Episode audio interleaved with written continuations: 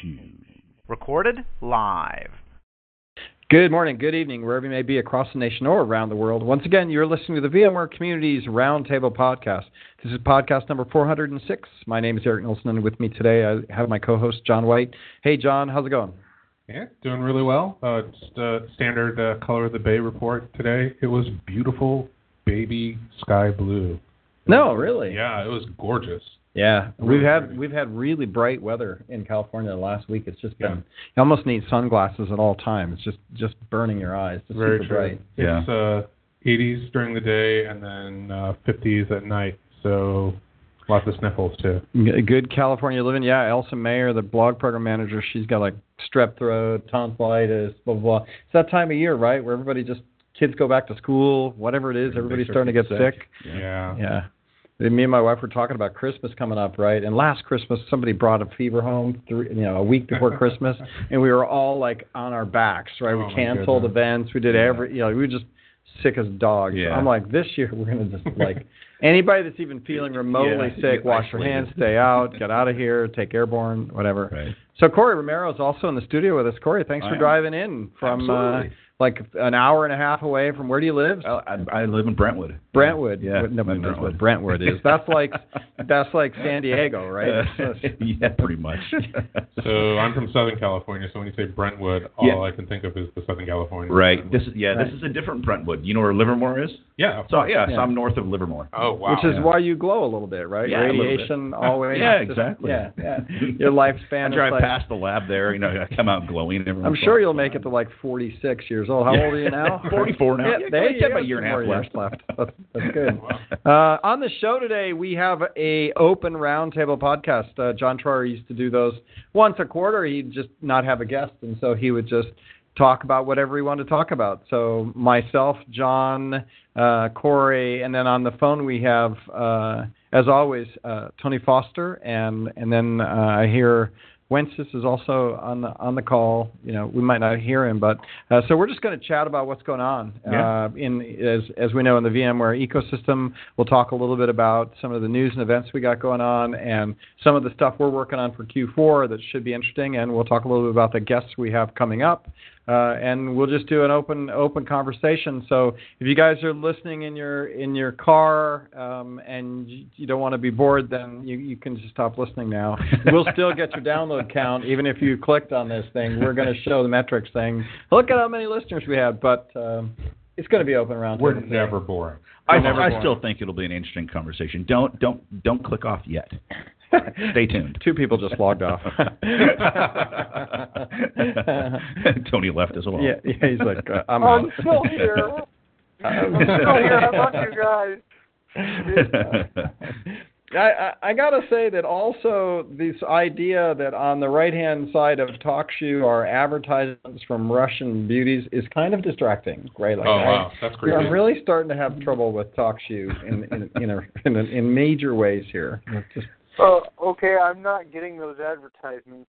Probably. yeah, because I don't know why, why I'm getting these advertisements, but we're definitely editing that out, right? So now that you mention it. Um, so in the news today, uh, let's see. Well, we're not going to talk about the news news because the news news is kind of depressing between Yes, hurricanes and everything else. that.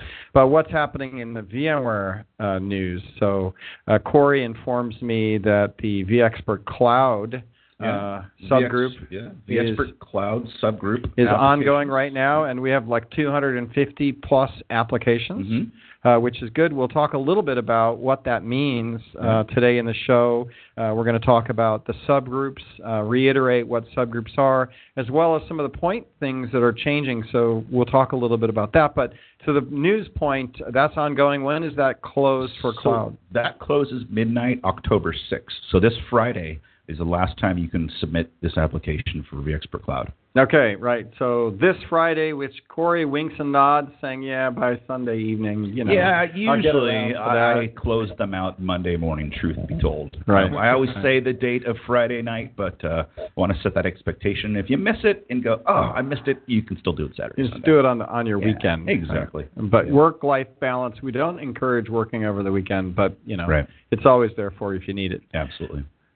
Next week on the show, we're going to have Nick King come talk to us. He's VP of Marketing for the Cloud.VMware.com offerings, which is our cloud services offerings. We announced at VMworld. So next week we have Nick and a couple of his guys kind of come in, and we're going to do an interview with him on that, uh, which is good. And then the week after next, um, we're going to have the the program managers for Fusion 10 and Workstation 14, I think, uh, come on the show and talk to us about what's new in those products. It's been a year since uh, we've talked to them, so that should be interesting. We tried to get them on today, but uh, they were they, they were booked up by the time we decided to reach out to them. So we'll get them on two weeks from today. They're committed to come, and next week will be uh, cloud services with Nick King. So on deck for those guys. Uh, Tony Foster, you mentioned that there is a a Horizon 7.3.1 backstory dropped. You want to you want to you want to tell us that story? Sure. So, um, Horizon 7.3.1 dropped uh, yesterday uh, morning. One of the uh, community members, Sean Massey, uh, actually uh, caught some certificate errors uh, when doing an upgrade and got it turned into the support team. Um, so they uh, did some patching and stuff, and there's a uh, new release of 7.3.1 uh, for Horizon out for anyone who's actually uh, chomping at the bit to do upgrades to Horizon 7.3. Nice, nice. All right. Well, good job, Sean, for catching that, and uh, now that's out and fixed. So Yeah. thanks for doing that. Other things in the news, a uh, couple conferences going on, some things to announce. Uh, Dallas, Dallas Fort Worth VMUG uh, is going to be on 1010 next week, and Scott Lowe is doing the keynote. His abstract is leveraging the public cloud is an increasingly important part of every company's journey. Now, is that the real Scott Lowe or second Scott Lowe? Anybody know? I would assume this is the real Scott Lowe. I, I think it had certified real Scott Lowe, Yeah. you know, on in in the text on the abstract, right? Perfect. It said TM next to his Yes. name and everything. So believe it's the real one. Got it. Could be wrong. It's hilarious because I, I think there was a, a picture a couple years ago, maybe Uh-huh. at VMworld of the of the two Scott Lowes, Yes. like actually like, Yeah. uh, in person for the first time. Yeah. Right. I went and finally looked at his picture, and I had envisioned a different Scott that I knew. Right. So I'm like, wait, that's not the. I've always like Scott Lowe. I know him. Yeah, he used to work at VMware, right? And I, I, I think I'm confusing Scotts, but yep. Okay, he's going to be at Dallas Fort Dallas Fort Worth on October 10th. So go check him out if you're in the area. VForums Online is coming up. You can go register for that. October. I didn't go look it up. Uh, I want to say 14th, but it's it's online. Maybe I'll Google it while we're talking. And that's upcoming. So watch out for that. The Grace Hopper uh, conference for women in engineering is happening in Orlando this week. So if you're a woman, you want to go hang out with a bunch of people that are geeky, techie nerds, which we're always encouraging more and more to do. You can Absolutely. tell by the number of women guests we have on the show that we're totally engaged with that. Awkward pause.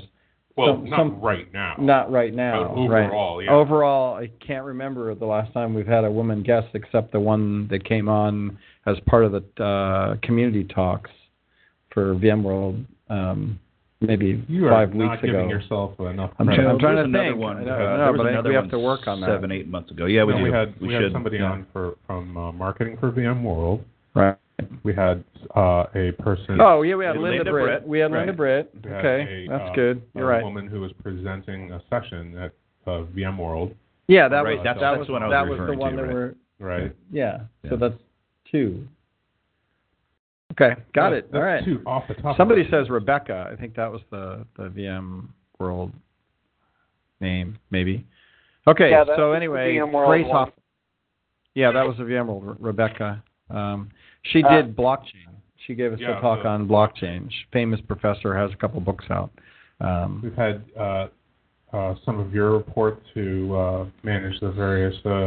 Okay, you're right. Yeah, we had Yeah, Elsa Mayer, we had Katie. Uh, I've done well at hiring Yeah. uh, women now. Like we were, Mhm. our org is 50-50, so that's not too bad, right? No. So, but on the guest perspective, we probably need to reach out and try to do a little bit of that. Anyway, the Grace Hopper Conference, which specializes on women, big women event for techno geek people, and I'm all about getting more women into this field because it just makes it, you know, more of a balanced place to work. So um, that's going on this week in Orlando. If you happen to be in Florida, go check that out. Um, other news things. Mandalay Bay. Uh, shout out to all the poor people that are going through that. Um, we will be at Mandalay Bay next year, so we, as a nation, have to figure out how to how to stop that from happening again. Uh, feels we, I think all of us have been a little bit teary-eyed. Like you know, as you watch some of the stories, it's like wow, Yeah, it's pretty it's devastating. Just just Absolutely. just just awful. Just uh, so yeah. just just a, a moment of pause for that, and wish that wasn't happening for everybody out there.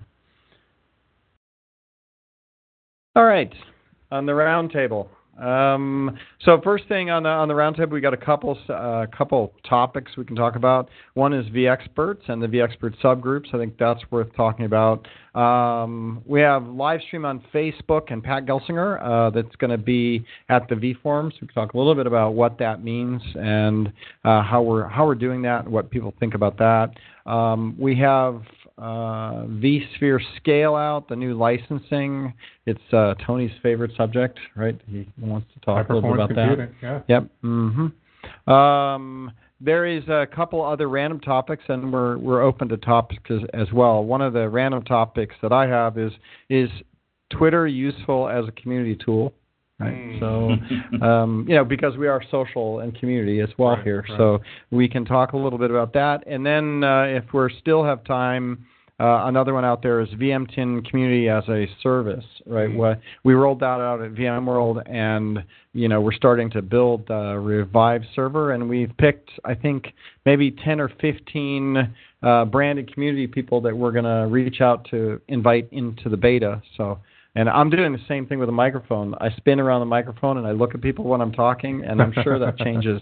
We talk a little bit about podcasting and what, what are some good podcasting principles out there, and the growth of podcasts in general. Yep. So, so there's uh, some topics. If anybody wants uh, I think wants to talk about that, we yeah, can talk right about that. Top, maybe one of the things that we should ask for is kind of a call for topics, right? Um, and it doesn't have to be live on in this discussion in the chat, but you know, this is the VMTN Communities Roundtable. We want to hear Yeah. back from the people Yeah. who listen to this podcast, and you know, what have been the really Right. good topics that you've had in the past that you want updates on, and, and maybe to talk to that that person again. What are the things that you think that you know we really should be uh, talking about that we're not covering as effectively? It doesn't need to be you know 100% VMware related. It could be uh, it could be peripherally related, you know. Uh, but you know, what is it that you, as a listener and as a consumer of this podcast, want us to go out and get content and, and interviews on and, and discussions about? You know, uh, that's.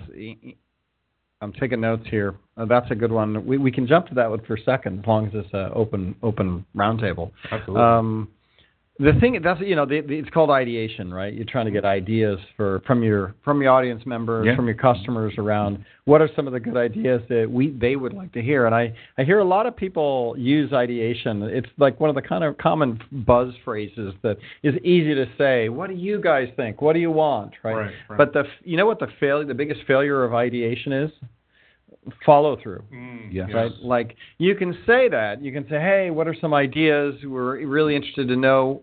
The the reality is a lot of this is just work around then doing the Sure. setup. And we did ideation at VMware like seven years ago, not for the podcast, but for products, Mhm, right? mhm. And we literally had the community members come in. They gave us like 180 different ideas. We voted. We had a vote up, vote down, thumb up, Yep, thumb down on that, that, and collected all the votes on all the uh, ideations. Then we take it to the. At the time, we only had vSphere. We didn't have vSphere or NSX. We take it to the vSphere team, and we go, all right, here are the top 20 ideas from the community, and they were all excellent ideas, right?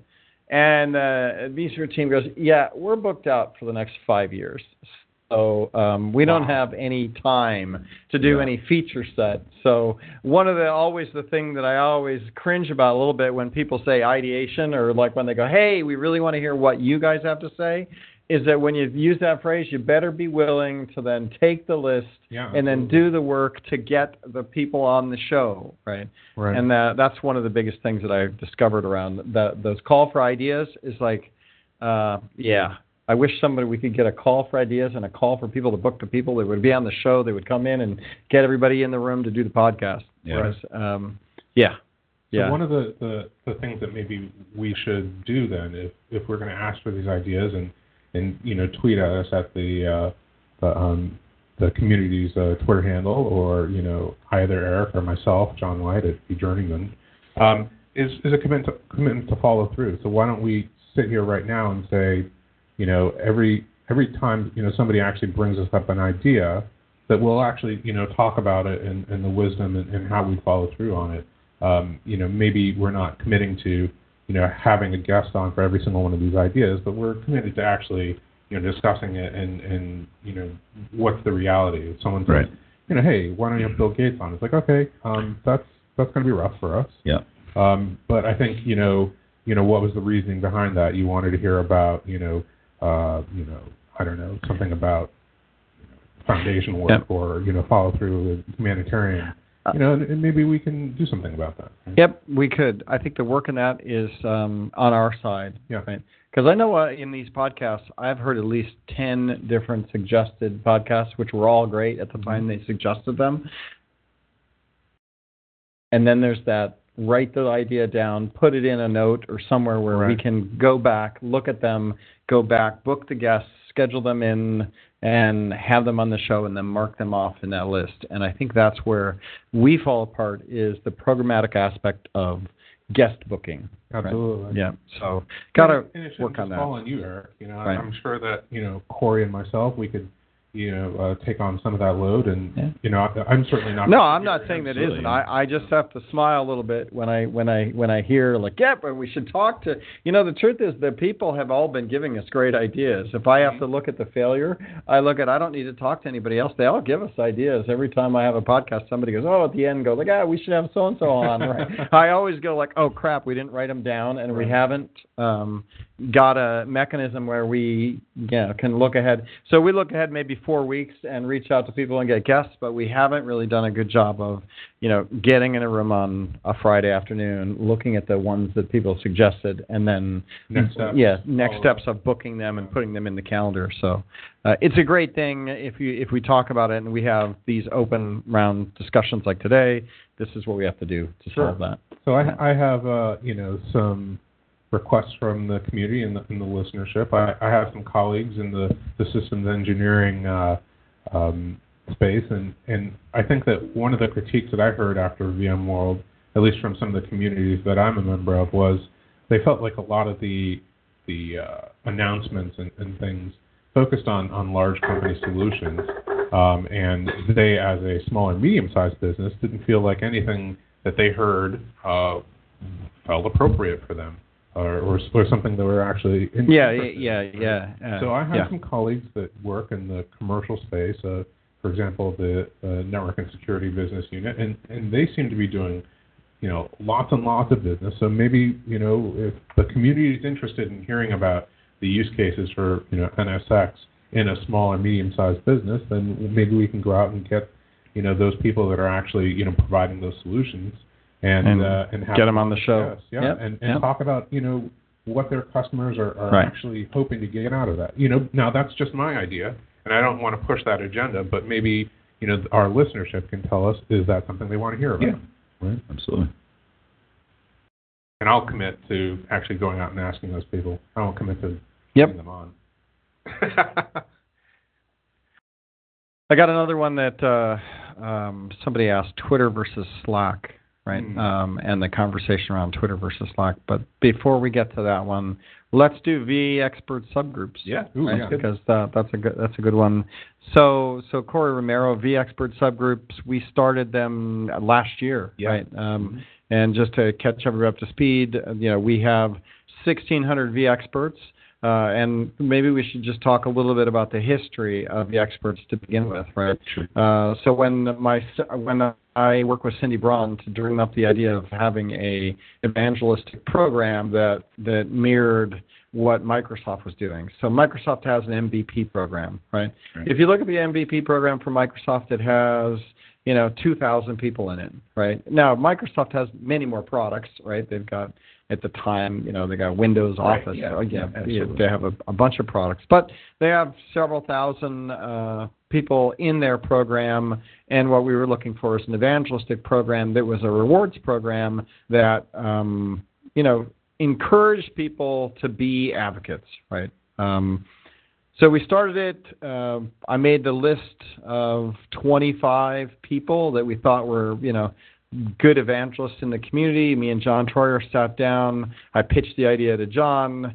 Said this is what we want to do. John pushed back a little bit at the beginning. Didn't understand why we would ever do something like this. Yeah. Um, but I basically convinced him to give it a shot. We we came up with the first 25 people, invited them. Um, we had come up with a name. We pr- proposed like five different names.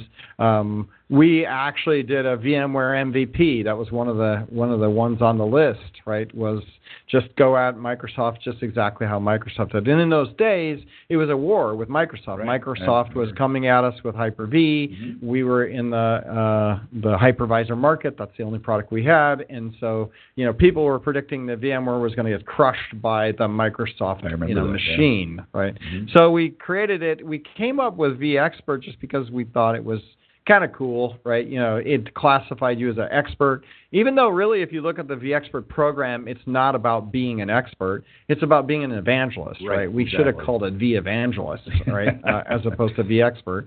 But we thought it was cool, and we at the time the naming committee at VMware what didn't really exist. It was kind of quasi there, but me and a couple other people really owned the naming committee because Yeah. marketing wasn't that deep in org at the time.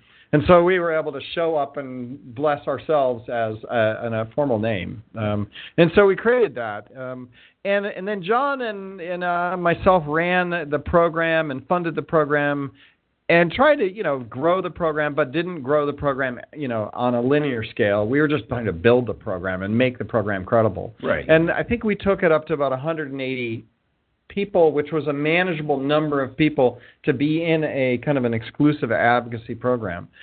Once we hit 180, it we started trying to figure out what it what it really meant, right? You know, then we had people that kind of thought that the brand was special to them, like you're a special specialty expert, right? That you are an expert. So about half the people in the program really didn't understand that it was a evangelistic reward program. They kind of thought it was a I'm designated as an expert. I'm a V expert, and and therefore I'm an exclusive brand, Right. Uh, which we started having trouble with, right, with members because every t- every year we'd grow it by another 30 or 40 people. People would question, are those people the right people? Um, then somewhere along the line, we decided that no, we needed to keep up with we need to keep up with Microsoft. If you look at the number of countries that we want evangelists, we were growing internationally. We started spending a lot of money on international markets. And what was the social program in those international markets? So we started putting targets per country for you know recruiting and driving the experts. At the same time, CloudCred launched, and we had the vExpert badge, which was this is the first time that we were able to publish what you needed to do to become a vExpert, Right. And that was the first time, other than yeah, program. formalize the program into a. And at the time, before we actually formalized it and what you could, had to do to become a expert, you basically just applied, and there was a little committee of like seven people that sat and looked at you and decided whether you got to be in the in club or the out club, right? And it felt a little bit like that, right? Because Yes. it wasn't based on points and activities; it was just a, kind of a gut feel, right? Yeah, Um, yeah. But then when we went and built the expert badge, we defined activities and we put points to those activities, and we clearly demarcated that if you made this point level in social outbound activities, i.e., you got a point for you know X number of tweets, and you got points for blogs, and you got points for teaching a class, and you got point, points, for, all books. kinds of Yeah, things, yeah, books. yeah. session speaking. Yep, all session speaking, VMUG leadership, all of that, that you would then qualify to be a, a vExpert. When we did that, we went from 260 vExperts to around 500 vExperts. Right. And the reason is because people were doing a lot of evangelism, and Mm-hmm. as soon as they knew that they could qualify, then they did qualify, and they submitted their nomination. right. Because before then, it was just kind of like a, an art of, well, I don't think I'm an expert, so I'm not going to nominate myself. Right. Um, we had self nominations somewhere in year two where you could nominate yourself. The first year you could only nominate other people, and you know by about a, 70 people, we started realizing you should be able to nominate yourself. We nominated yourself. We took that up to 500 people because we had point and that's where we've been growing ever since. Um, uh, somewhere along the lines of maybe when the program hit 800 people, we switched to like uh, quick nomination versus Yeah, big yeah, nomination. for, current V experts. Yeah, we did a so- fast track because people, Right. you know, if you're writing books and you're doing all the social evangelism, doesn't change that much from year to year. So you could do a, a short nomination, and then we would kind of just verify, Yeah. Mm-hmm. spot check people, make sure that Right. people aren't falling off the list, right? And we also know a lot of the, these people, so we know whether Yeah, you've we been work around, engage with them right? on daily, yep. and, weekly, yeah, and basis. some people fall off, and some people mature, and we talk about the bell curve of maturity as an advocate, right? Everybody starts as new and exciting and learning their way through a technology and skill set, and then as you grow your career, you step up, and then you know at some point you fall off the other end of the curve, Right, Where yeah, you you're no- mature beyond yeah. what our program program can offer you. So it's natural for some of the experts to move on and become VCDXs and you know take on bigger roles and bigger. Some of uh, the experts have become CMOs and Yeah. and and VPs of different uh, orgs in various companies. with the experts Yep. CTOs. Yep, Yeah, CTOs and so forth, and so there's that maturity. So we see some fall off, we see new ones, and we always feel like we should always be attracting the young people into the program so that you have fresh young people at that curve, you have mature people at the curve, and you have people falling off the other end of the curve, and that's how we've done that.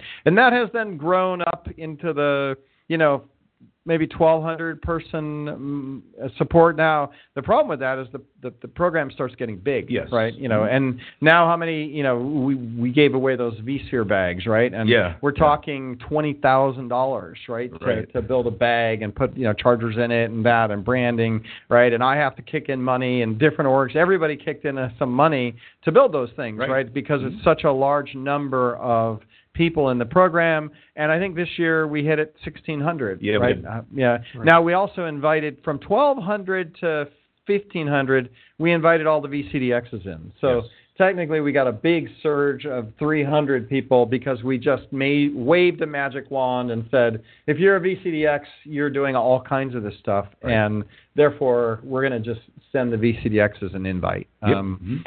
so that got us an, an extra 300, and that's kind of the, how we got to where we are, right? Which is it's absolutely a rewards program. It's a big program, and once we went hit 1500, we went that's good enough, right? Um, let's go back now and let's build some quality components into the program. So for the last two years or three years, we've not been recruiting new people. We have not been encouraging. We have naturally some that come into the program, and we have naturally some that fall off at the maturity at the end of the program. But we haven't been going out trying to recruit more people Right. and you know Right. train people um, because we've been at a healthy number. Microsoft versus ourselves versus a big in and you look at the number of people in each country, and we have some countries that are growing organically. Brazil and the home labber, Mhm. you get Oh, somebody yeah. like him who you know he goes out and re, you know and he Daryl evangelizes Sanchez, the program guys, yeah, and he they do. gets he recruits 10 guys that come in uh, uh, women guys people that can come in and and beat those evangelists Yeah. so we have some regions that are still continuing to grow um, but now it's a big program. So getting back to the subgroup. So last year, I think we said, uh, and we've gotten feedback from some of the groups that, hey, this is too big. We Right, can't work yeah. with it anymore because there's so many people that if I want to do something unique with the with these people, I'm going to have to buy 1,600 or I'm going to invite this huge number. Right. It's not what I could do. So we've always toyed with the idea of subgroups. Um, So, for example, if I'm a V expert, am I generalist? Do I mostly work with vSphere, vCenter, or is my evangelism mostly focused around like automation or management, or maybe Right. storage and availability, or maybe network security? Yep. Oddly enough, that's lined up with our business units. But, Yeah. I mean, It does line up for the business units, but uh, products, right? in scaling the program, then we also looked at how do we scale out resources and time. There's only there's only Corey Romero, Right. right? There's not Corey Romero and Corey Romero Jr. and you know like there's just one guy, Yeah. and you know I, I help them. Some of our team helps, but it's really you. Uh, we built. We started building some automation tools, Mhm. right? Yep. So that's getting ready to roll out, thanks to our community member in the Netherlands Martin, somewhere. yeah, Martin, uh, Martin Martin Smith Been been writing tons of code Yeah, for us yeah, to yeah. build that guy. We're hosting it on Amazon, so we should roll out a complete automated vExpert system, uh, which will help scale the program, allow us to do custom things, but it also then supports the subgroups, so we can tag people into subgroups and then do call for nominations. And that's where we get into the, the, the topic of this, which is um, having a discussion of what does it mean to become a the expert in one of these subcategories, right. How restrictive, how many points do we actually need to get you into that? Um, our target is a couple hundred, right? Yeah. At least that would be my take, right? You know, like Right. once a, a subprogram gets bigger than that, now you have the same problem you had before, which is you can't do small invites, you can't have a, uh, you know, a, a, a briefing. Right, if you want yeah. to put on an, uh, under uh, people under NDA, you know, if it's more than 100 or 200, you're spending, you know, three weeks trying to get everybody's NDA signed. So we're looking at points now, right? Yeah, and we we're are. looking at Absolutely. what that means, and we're going to reach out to the BUs and let the BUs kind of decide a little bit on what does it mean for that BU to have a sub-program that they're engaged with us on, right? Where they're primarily the resources for the engagement, right? We're Yeah, not they're- they're we're not driving that as well. engagement. Right. Yep.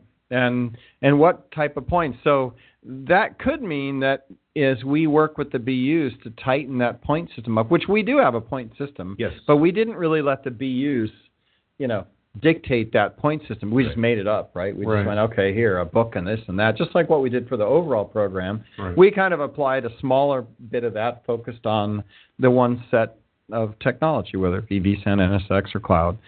As we engage with the BUs uh, in the November, December, January voting this year, where we open it up for, because it's a yearly reward, um, we could see tighter criteria Yes, we could.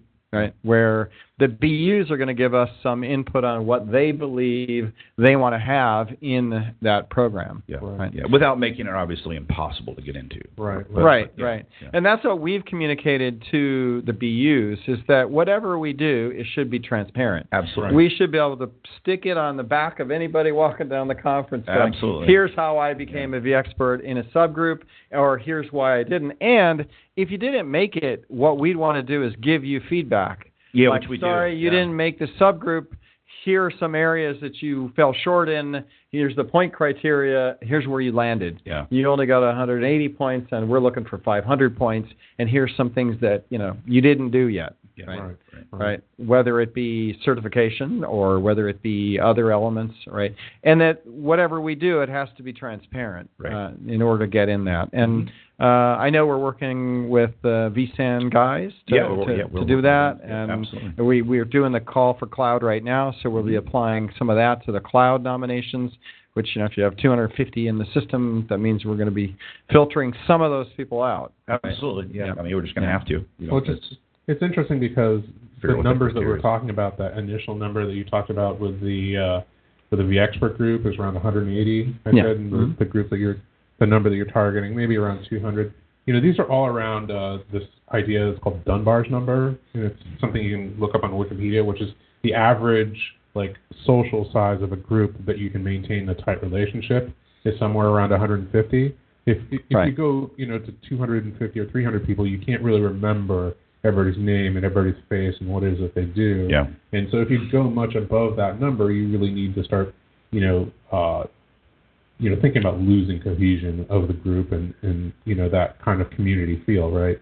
And that that makes sense. Uh, that that totally makes sense. And if we look at the V Expert program, that's what happened, right? Right. That we had this tight, cohesive program up until 150, 200, right? And then when we shot up to 500, where we opened up point Mm-hmm. system and how to become it, it lost that ability. And we did get complaints. We still Yeah, get we complaints, Yeah, right? still There's do. still threads Sure. that are out there about, you know, I like it when it was, you know, Smaller. small, Yeah.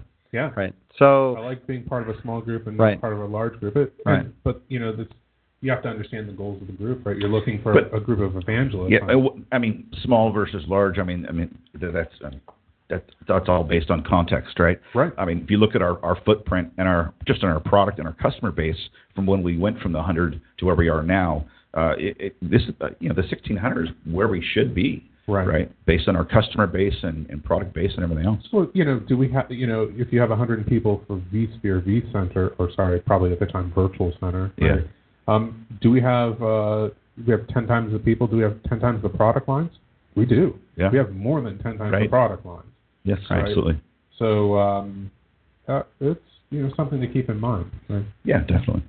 So I think the big group, you know, I, I can see us getting to 2,000 V experts over time as we grow, and we're going to continue to grow between NSX and all the additional products that we have, uh, whether it be uh, in Tony Foster's favorite, you know, end user computing Yeah. and Horizon, and there's a lot of room there. There's a lot of room in country expansion. So I think we'll continue with our goal of, you know, growing and you know slowly and managed as we automate the tools and the Mhm. delivery of the licenses and all the things that we do for the experts We have to have that scaled out, so we'll continue that, and then we'll focus on that small number, right? I think you hit it right on the head. You know, 150, you know, maybe max 200. I think we're smaller on all of these right now, Right, right? right. Yeah, Um, we are. Yeah. and and and then you know manage that number and there could be competition in that right because uh if you if you do keep that number somewhere there you know maybe one year our our points are messed up and we get more right but then you know we'll probably tighten that point level up Yeah, so that yeah. so that we have those groups but at the same time I struggle with that because well what if we really have 400 If you have- vSAN I think guys that you- really are doing the work to Absolutely. be there. You're you're struggling for excellence, right? Right. You're not struggling for like a number. Yeah, Right, that's yeah, the right. goal. Yes, So if there's 400 people that are doing an amazing job at evangelizing a specific product line, it's not really in our interest to, to limit that down. Right. It's like let's take the microphone, you know, and the, the megaphone that these people have provided and, and, and run with it. You know, and I, I'm Right. guessing that if you know, say, you know, we have 400 amazing vSAN V experts, like Right. the storage and availability business unit is going to be really happy about that, not complaining about it, right? Right. So- Yeah, I think I think uh, so. You know, give us feedback on that program. I mean, we get we get all kinds of. We saw there was a whole Twitter stream last Yeah, week yeah. on it, so we get that. Uh, sometimes we don't engage on those Twitter streams. It's not like we're not reading them. Oh, yeah, we are reading them, 'em. but We then read 'em. you know we tend to be when we say stuff, then everybody be, is quiet, right? Right. So it's nice to see the community have discussion around Yeah, it. have an open and, discussion and, and- and not jump in and take one side or the other because Yeah. then that by trying to measure the electron makes it hard to measure the electron. Isn't that how that works? Um, okay, so that's the conversation there. So thanks for doing the work. I know we're working with the teams to look at that criteria, and I would expect uh, the criteria to change come Yes. November when we do call for submissions. But what uh, myself and Corey have talked about um, and is making sure that whatever the criteria is, that we publish it ahead of time so everybody Right. knows what it is. And then uh, when you when you submit, if you make it, you'll know why, and if Right. you don't, you'll also know why. Yeah. So uh, we'll go go with that. So thanks to yeah the community members that are giving us that feedback and working with us because we want the program to be as good. And uh, the sub programs are just brand new, right? We've Yeah, only done are. it for a year, so we're still trying to figure out what what it means to have these these sub programs. And the good news is that uh, the BUs are really excited about them They are. and They- they really want to work with the with the Right. people, which is just good for everybody involved. Absolutely. So so Absolutely. that's good. There's, a- there's a lot of passion in the, in the different BUs. Okay, so um, uh, changing subjects because we should uh, we should.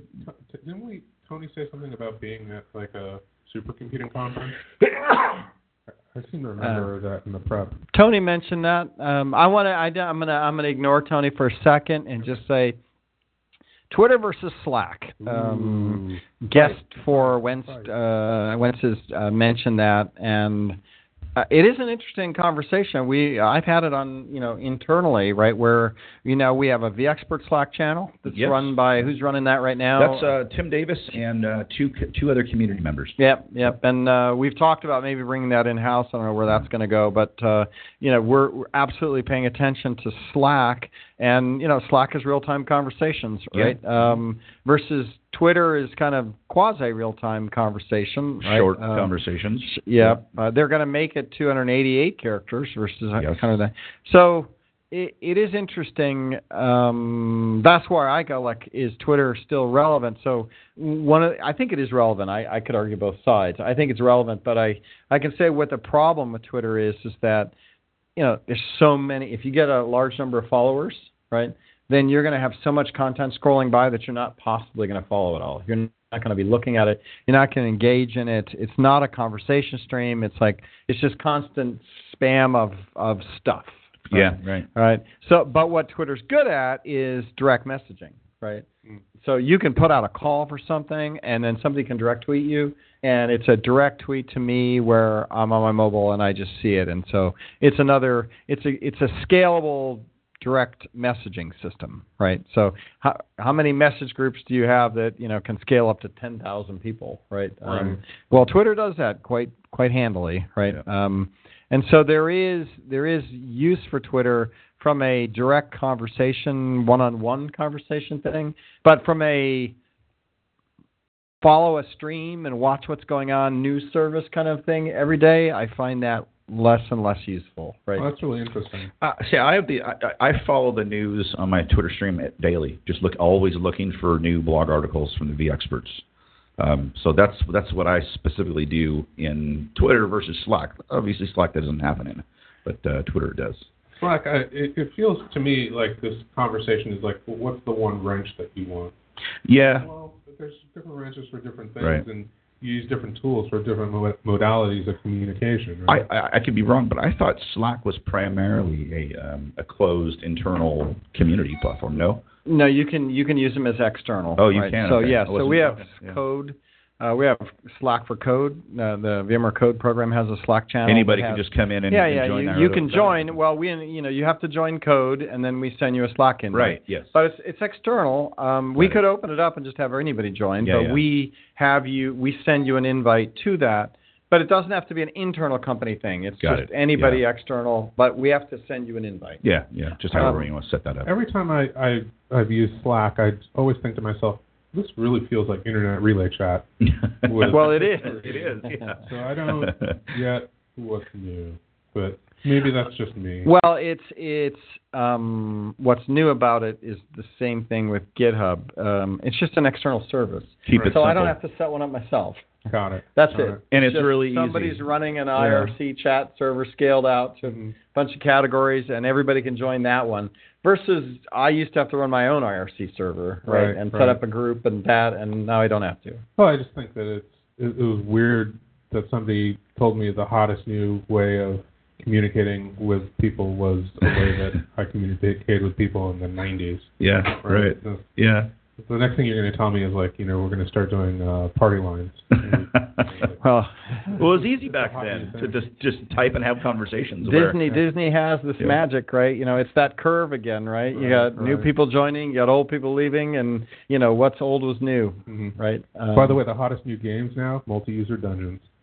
yeah, Mud. there you go.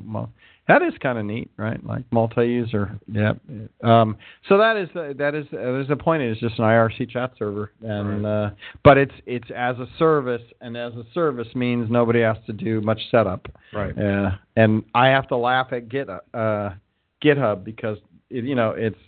I don't know if you guys ever knew SCCS, you know, source code control system Oh, that's yeah. baked into Nope. Unix, right? You know, like how long's that been around, right? Like so, so really, and it it doesn't do anything much more than that did. You know, it does a little bit more of a team site kind of code management across teams, but really it's just source code management system. But as a service, so you can just go click your browser, set it up, and What away you go. things did I do in the 90s that I, we could set up as as a service? Yeah, we can all we make a yeah yeah yeah. We're, we're IPO it at a, a billion dollars, even though it has no profit. But Yeah. it's just the stuff you did in the '90s that now you just set up as a web service somewhere three and a half inch disk drives and give it a cool name. Yeah yeah, floppy dot floppy disk. floppy.io. Yeah yeah yeah. yeah. PM. That's how I'm Yeah. registering. Yeah, it you right got that. We knew John back before he was John Billionaire, right? Uh, floppydisk.io. Uh, yeah. So that. So my take on you know. Uh, Okay, guys, I got to tell you, floppy.io is already taken. yeah, there is isn't. three and a half Yeah, you can probably service. buy it for eight hundred and seventy dollars if you want it. Mhm. There isn't a domain name that isn't owned by the the shopping networks now. Like the, Uh, it used to be, you used to go get a domain, look for an open domain name, and then just register it, and you know you pay the seven ninety nine register or whatever your network solution is twenty five dollars a year. Re- reg. Now when you go any domain name, I think they they just set it up so they're all for sale. So they you know they're all just for sale now, and some of them are sale for like eight dollars. Some of them are sale for you know which is just the reg free, so it's really not for sale as much as you just register. But a lot of them are anything that's anything useful is now for sale for like four hundred dollars. Any dictionary word, any probably Yeah, combination mhm.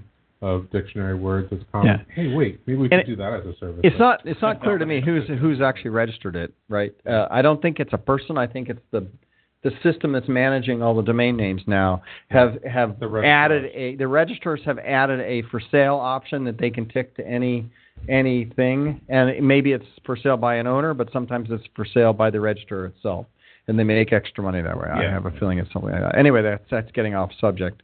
Um, what were we talking about before we got? Who took us to that? Yeah, we were you. talking about IRC. Oh, IRC chat Slack server Slack. So to finish up on Slack, um, I, it's coming. It's a new tool in the toolbox, right? Uh, yeah, IRC conversations, which you know gets into VMTN and forums, right? When does Mhm. that replace, you know, forum conversations? So um, Tony Dunn on our team always looking at the new tools and the new social media tools, whether it's you know Snapchat, Instagram, ridiculously out there weird, you know, millennial pre pre millennial stuff, or whether it's things that are more serious like what we're talking about. Um, there's always new tools every quarter that we have to look at and figure out how they plug in. So, uh, so thanks for bringing that one up. So that was uh, Slack Twitter versus versus Twitter. Um, we talked about ideation. I have on the list here. Uh, What about VMTN? Community as a service, VMTN. Uh, we have maybe another five minutes here. Um, we're running over, but that's because we started late. So we'll we'll go for another couple, you know, five more minutes here. Uh, let's do Facebook Live, Pat Gelsinger uh, first before we hit that. So uh, so we did we did uh, we we live streamed the keynotes Ooh. on Facebook VMworld this year for the first time, right? So Facebook live stream got 180,000 views. Really? Yeah, 180k. Now that's an order of magnitude more than we. That's a, we normally get when we live stream it using uh, who do we use? Uh, Brightcove. Yeah. yeah, Mhm. Brightcove. One of those. Yeah, which is basically our live stream on the web, and then we put it up on VMware.com. Say, hey, well, come watch the keynote if you can't Right. make it. We normally get maybe six to eight thousand views on that, right? Where this year we live streamed it on Facebook, and we got on nearly 200k of views. So next year we should do uh, YouTube live and also Twitch. We'll do Twitch.tv and get all the, the video game people to watch it too. Yeah. right? Yeah, that's a, that that is another option. We looked at YouTube streaming as as another option. Twitch, you know, I didn't think of Twitch, but absolutely, we could. Get, who Amazon owns Twitch, so we could go. Oh, do they really? Yeah, they do. I didn't know they I did. didn't know that. Yeah, those those those those sneaky guys. uh, they own they yeah they they own Twitch, which like man, do they own everything good or just mostly everything good? I don't know. Um, but yeah, they they, they do own Twitch, and that's another option. We are we are Amazon friendly now, so and you know there are partners, so uh, we could we could do that. Yeah, oh man, 2014 they bought Twitch. Yeah, yeah, which is when it got big, right? Because they started marketing it. So, yeah, if you I'm didn't know this, you heard it here first. Yep. I'm Uh, embarrassed because yeah. I, watch Twitch. Uh, I don't let myself play video games. Uh, but you'll watch video. but I'll watch Yeah. other people playing video games on Twitch, mostly uh, Player Unknown's Battlegrounds. Right. So on the on the on the Pat Gelsinger, Pat Gelsinger is going to be doing the live keynote for vForums on the online vForums, and we are going to be putting that on Facebook as well. Hmm. Uh, now here's the catch: Facebook doesn't report how long people watched said video stream. Interesting. Yeah, which is which is interesting. We can get an average uh, drop time. So we, we could get numbers on how many people watch a minimum of three seconds, and then you can do the reverse calculation to know how many people dropped off Right. uh, before three seconds. And you know, we, we that that carves off like maybe forty thousand people clicked, watched three sections, and, and left. Right. Then we could get how many people watched for ten seconds. Right. Um, which okay, great. And then we can get how many people we can get the average amount of time. So if you minus off the three seconds and you minus off the ten seconds, you have a number left. Let's say eighty thousand. Right. Right. And then you can get you know that the average of those lasted 10 seconds and then you can try to do a bell curve of what what that is but they don't give you so we could get an average of that of everybody watched an average of 25 seconds right Maybe we should pick our live streaming platform based on how good. How That- well how- well that's youtube does a much better job they'll tell you exactly when people Oh. fell off how many people completed all that but facebook doesn't do that yet Right. right, I'm sure there's a there's a different reason why we picked Facebook. Uh, well, it's the volume. So when we do YouTube, we might get ten thousand, right? Maybe twelve thousand, right? Um, where Facebook, you get you get two hundred thousand impressions of the message. So now we're talking about taking Pat Gelsinger, turning into Max Headroom, where he, he's at the front of the video. so for those people that do the three second or the ten second watch, you'll get some kind of little ad, you know, like a little Pat Gelsinger, you know, summary of the whole Yeah. announcement, so that we can say, yeah, yeah, and we got you know fifty thousand people watching the first ten seconds of Pat Gelsinger's summary. I'm I'm kidding about Max Headroom, but Yes. you know the three second one could be uh, Max Gelsinger kind of Yeah. style. And if you don't know who Max Gel- if you don't know who Max Headroom is, go look it up on ya- on, on Yeah, YouTube. yeah. You can get, you can get a 80s sense. thing. It's an '80s thing. Um, That's, Yeah. that's so fascinating because I have to say that my use of Facebook probably peaked around three years ago and has dropped off so so much in the last, you know, probably two years. It's Yeah. just you know, it's too easy to spend too much time. But but maybe that's why it's so successful on Facebook Live and, and not as successful in other things. I, I have to say the amount of hours that I spent on YouTube watching videos is way higher than the amount of time I spend on Facebook. But that I might be like an odd one. No, th- I, I would say the same for me as well. Mhm. Yeah, just I'm just thinking, you know, personally, not business stuff. Right. Personal Facebook versus personal YouTube. Yeah, maybe viewership on. I spend more time on YouTube. Yeah. I think the reason why is, you know, there's only so much content I can scroll by that I haven't seen on Right. Facebook um, that I can really engage in unless I go search for it. Where uh, YouTube provides me all the latest subscription data and everything else, and just go watch a 40 minute video. But we're both old. I mean, we were both born in the 70s. So maybe Well, we not- were Yeah. born in the 80s or the 90s. Not that, but I, I, I've I've spent a lot of time on Facebook now because Facebook has those that neat neat little thing where once you watch one, it'll just auto feed you another, and auto feed you another, and auto feed you another, yeah. and so then you have these streams of things that just feed in, and you just don't ever have to click on anything I anymore. I have been caught in that before. Yeah, those but then loops. I end up watching. I don't yeah, know, really I ends weird up- things yeah, that, and I go, whoa, how did I get here? Yeah. Okay, Right, but isn't it addictive? Right. You don't have to. You, there's no Um, mind. There's nothing. It's like you just sit and watch, right? And the next thing you know, 30 minutes has gone by. For So- some reason, what ends up happening is it's just weird, like dog and cat videos, or uh, I don't know, people instant karma videos. Like that. That's the lowest common denominator. Yeah, I try to get to to, to remove all that stuff. I, I try to get more informational stuff in my Facebook feed now. I try to. So so here's the deal though. I I didn't I held the last bit Ooh, the, the okay, kicker, right? Okay. So without spending five thousand dollars, right? We only had eighteen thousand views. Got it. But you spend five thousand dollars and you get two hundred thousand views, right? Because those little streamers in uh, in you know when you get caught down in these Yeah. and you're watching cat Right. videos, that's because somebody paid To, to have list. that show up in your little stream. Mm. And then we can target who that video actually shows up to. So Facebook, just like the Russians with Donald Trump, you can you can basically select state, region, zip code, you know, female, male, age, what you did, had peanut butter and jelly sandwich for breakfast yesterday, Right. All kinds of crazy stuff, and then you can say, yeah, I want all these people, right? Yep. If you you watched an ad on Microsoft Hyper-V last week, I can say I want to target my video to someone that watched Hyper-V. Got it. So Yeah. because someone has so much information entered on Facebook.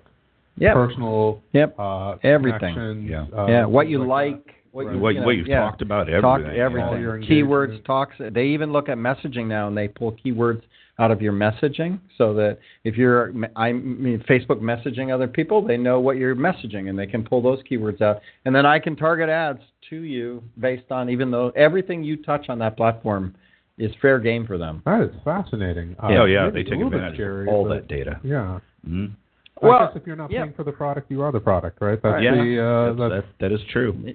always the. Uh, now, no. Some of this is all good because you're getting more tailored information to you, right? That is that should be interesting.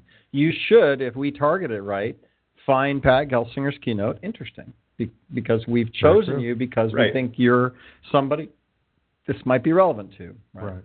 And so ideally, the stuff that you're consuming should be more relevant because they know more about what you like and what you engage with. Right. Yeah, so it's not all bad. It's just kind of weird, but there could be bad.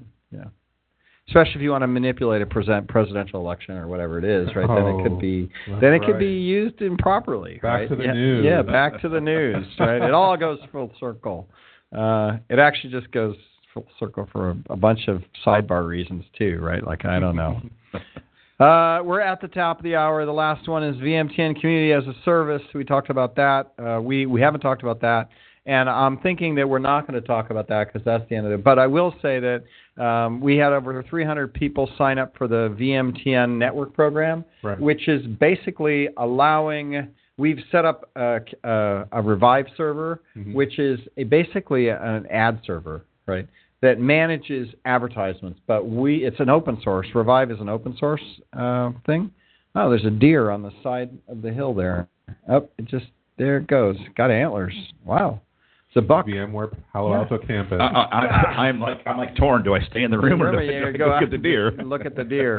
It just it just went trotting down the hill there and on, on our campus. So there you go. Um,